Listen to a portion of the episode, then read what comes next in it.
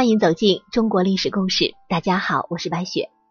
我们今天要带您一起走进的历史人物，他是高俅。《水浒传》是我国四大名著之一，在其中有许多经典的人物。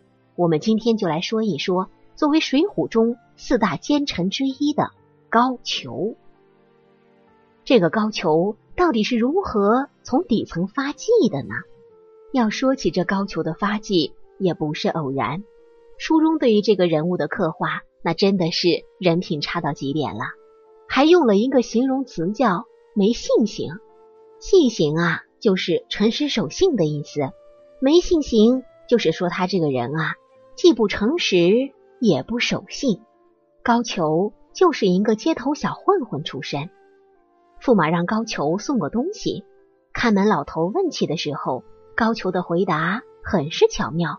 他施完礼之后就说：“小人是王驸马府中特送玉丸器来敬献大王的。这其实就是先礼后兵的一个套路。我先对你表示尊敬，以后有什么事儿用得着的，大家还可以再打交道。所以先施一个礼，然后说驸马让他给端王送东西。我虽然是个小人物，但我手里端的可是两个大人物啊。”一边是驸马，一边是端王爷，你一个看门老头怎么得罪得起呀？所以高俅就很容易的混进去了。看门老头说：“端王在踢球呢，你自己去吧。”高俅直接来了一句：“相反引进。”看门老头不好得罪驸马的人，直接把高俅引到庭前。高俅心里的算盘是这样打的：你要我自己去。我就不一个人去，非得拉上你。宰相门前六品官，何况是一个储君呢？你家主子也不知道咱俩到底是啥关系，所以我就借你的事。这就是高俅的高明之处。看门老头莫名其妙的就成了高俅的垫脚石。所以说啊，高俅还是有点精良的。只不过高俅是一个没有品行的人。也没学识，也从未在边境上立过大功。不过此人却是个红人，在宋徽宗面前做到了殿帅府的太尉，可见这个人有实实在在的官运。当然，高俅的官运不是一般人能遇到的。高俅也曾遭遇最倒霉的时候，那个时候估计喝凉水都得塞牙缝儿。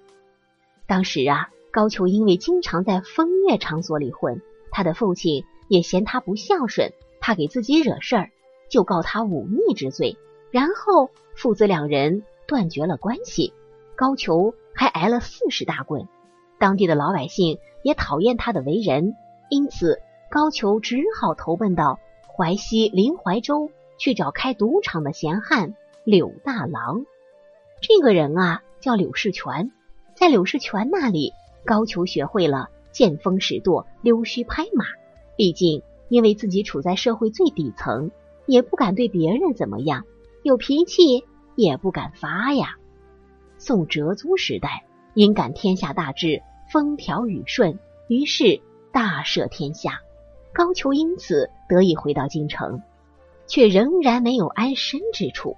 这个时候，开中药铺的董将士因为亲友柳世全的亲笔信。收留了高俅，但他总觉得这个高俅忒不是个东西了，想要推辞掉。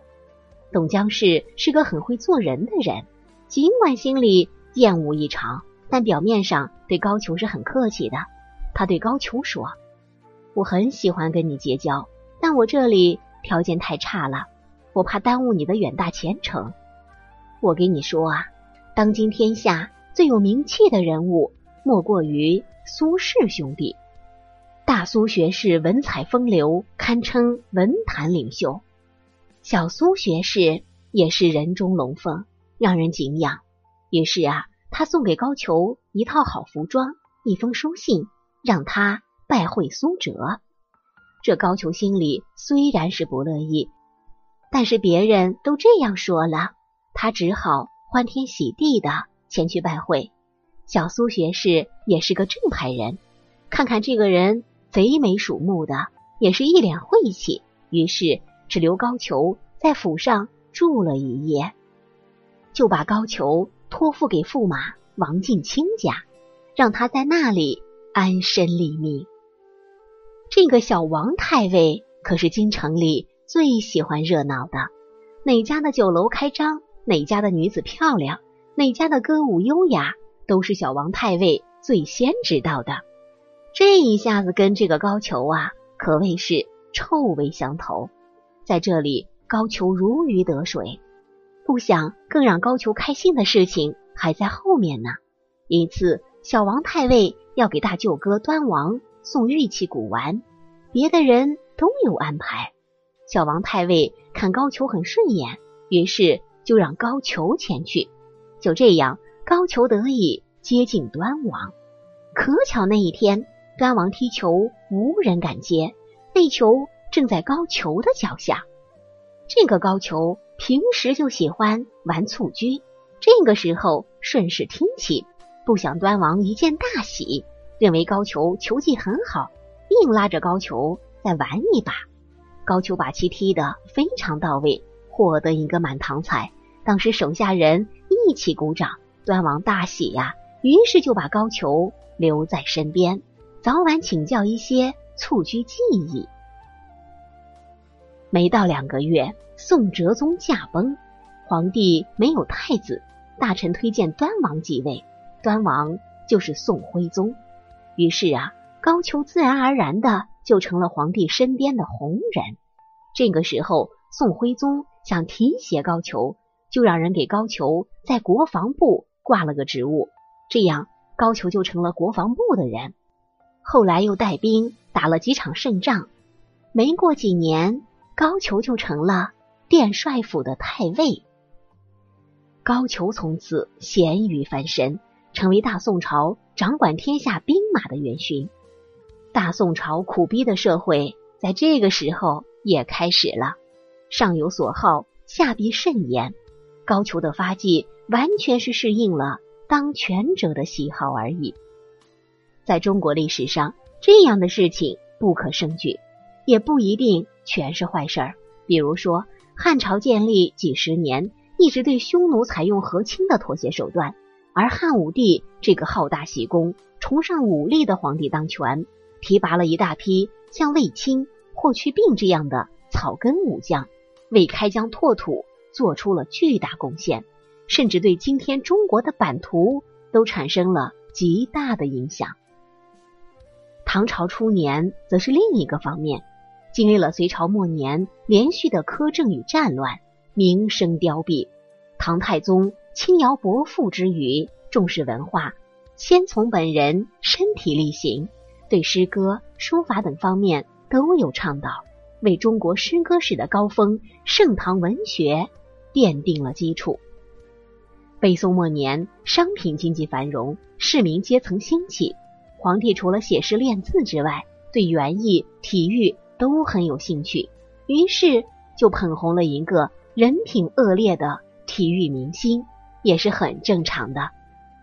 如果因蹴鞠而受到端王重视，又因端王继皇帝之位而被封为殿帅的高俅，不是这样一个政治水平差、人品低劣的地痞流氓，而是像卫青、像褚遂良那样的人才，中国的历史肯定又被改写了。